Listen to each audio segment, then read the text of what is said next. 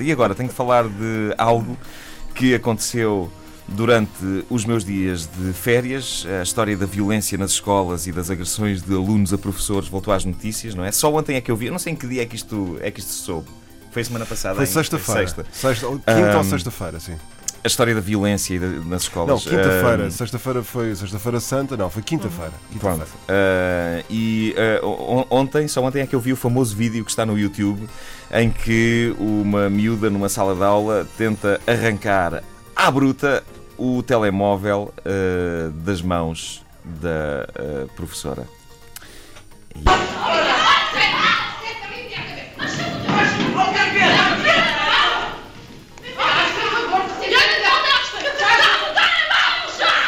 Ok. Eu devo dizer que esta professora me parece muito pouco preparada para dar aulas. E sabem porquê? Porque tem menos de 1,90m. Aliás, ela tem muito menos do que isso. Ela é, é muito mais baixa que os alunos. E uma coisa que devia começar a ser. Não tem o bastão, não é? Não tem. Uma coisa que devia começar a ser obrigatória quando se vai para professor é a questão do arcabouço físico. Há tantas profissões onde a questão do físico é importante para se ser comando, Inspeção. paraquedista, Inspeção praticante de luta livre.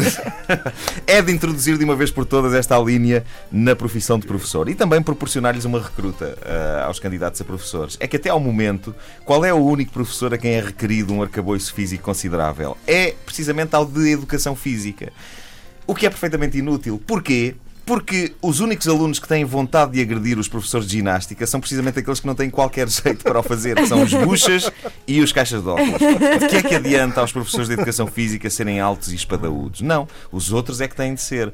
Os sonetos de Camões e o teorema de Pitágoras têm de ser ensinados por armários. Ahm, eu, eu ainda pensei que estava na altura de mostrar aos estudantes de Portugal na televisão, em horário nobre, o filme Clube dos Poetas Mortos, mas eh, penso que nesta altura já é tarde demais para isso. Eu lembro-me que quando vi o Clube dos Poetas Mortos há anos e anos, eu fiquei tão sensibilizado que me apeteceu abraçar uma professora minha. Pronto, também era verdade que antes de ver o Clube dos Poetas Mortos já me apetecia abraçá-la porque ela era extremamente sexy. Mas o Clube dos Poetas Mortos deu-me algo que me parecia ser um bom pretexto para o fazer. Mas à parte disso, eh, esse filme é um clássico inspirador sobre professores e alunos e no fim há um momento incrível ah, ah, em que eh, os, os, os alunos se põem de pé em cima das mesas. Ai, eu fiquei tão arrepiada com e- isso. não é? É aquela coisa. Põem-se pé em cima das mesas e, e enchem o professor de alegria e de orgulho. Hoje em dia, cá em Portugal, se os alunos se põem de pé em cima das mesas, não parece que seja para encherem o professor de alegria e orgulho, mas sim para ganharem balanço, para lhe saltarem para cima e o encherem sim de porrada. Ahm, a coisa não está fácil. Voltando a este famigerado vídeo da aluna a tentar arrancar eh, o telemóvel eh, à bruta das mãos da professora no Porto, const- constata-se, uma, uma reflexão que eu fiz, a culpa disto tudo acaba por não ser da Ministra da Educação, mas sim de um indivíduo chamado Martin Cooper. Quem é Martin Cooper? É o sacana que inventou o telemóvel. Se ele tivesse ficado sossegado, nada disto teria acontecido. Nem a histérica da Pita andava aos gritos e aos chafanões à professora. Nem havia um tontinho, porque é de um tontinho que se trata, a, a filmar tudo com outro telemóvel. Com outro telemóvel. No meu tempo, nós eh, éramos mais pacatos com os professores. Eh, e uma das Sim, razões. Tínhamos aquele respeito, medo, respeito. É, e também não tínhamos telemóveis, era o que dizíamos há pouco, não tínhamos, não tínhamos praticamente nada. Ou seja, nós já não estávamos propriamente na pré-história. Isso era no tempo do Zé Marinho. Obrigadinha. Estou a brincar. Ah, nós já- não estávamos propriamente Não na vão pré-história. bater, pois não? Hã? Não. Nós estávamos na pré-história, ah, por isso já, podíamos, ah, ah, já não podíamos atacar os professores com paus e pedras, ma- mas as coisas também ainda não estavam tão avançadas como hoje. Portanto, não tínhamos, no fundo, muito mais para fazer do que estar ali a gramar aulas. A coisa mais bombástica que um professor podia apanhar-nos nas mãos, naquele tempo, não era um telemóvel, era um pedaço de papel com o desenho de pênis e vaginas. Era o quão sofisticados nós éramos. Soluções para acabar com a violência nas escolas.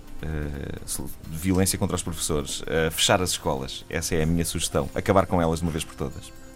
E depois, como é que a juventude aprendia? A minha primeira uh, tentação era dizer: não me interessa, não quero saber. Uh, mas não, uh, resolvi pensar um pouco mais. A juventude aprendia sem professores. todos os dias, lições e testes eram enviados em SMS para os telemóveis dos jovens, mas de uma maneira que eles percebam. Por exemplo, Camões deveria passar a ser escrito com K e Dom Sebastião com X, em vez do S. Sebastião.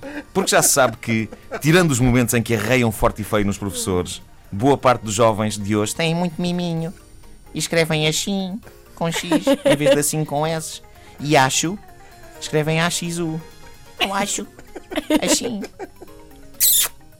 Outra possibilidade é, é voltar, à voltar à televisão como meio de educação. Quando uh, nós éramos petizes, nós, eu e tu, Marinha, Cláudia, já é desse tempo, havia o lendário ciclo preparatório TV. Uh, e a ideia. Ciclo preparatório TV.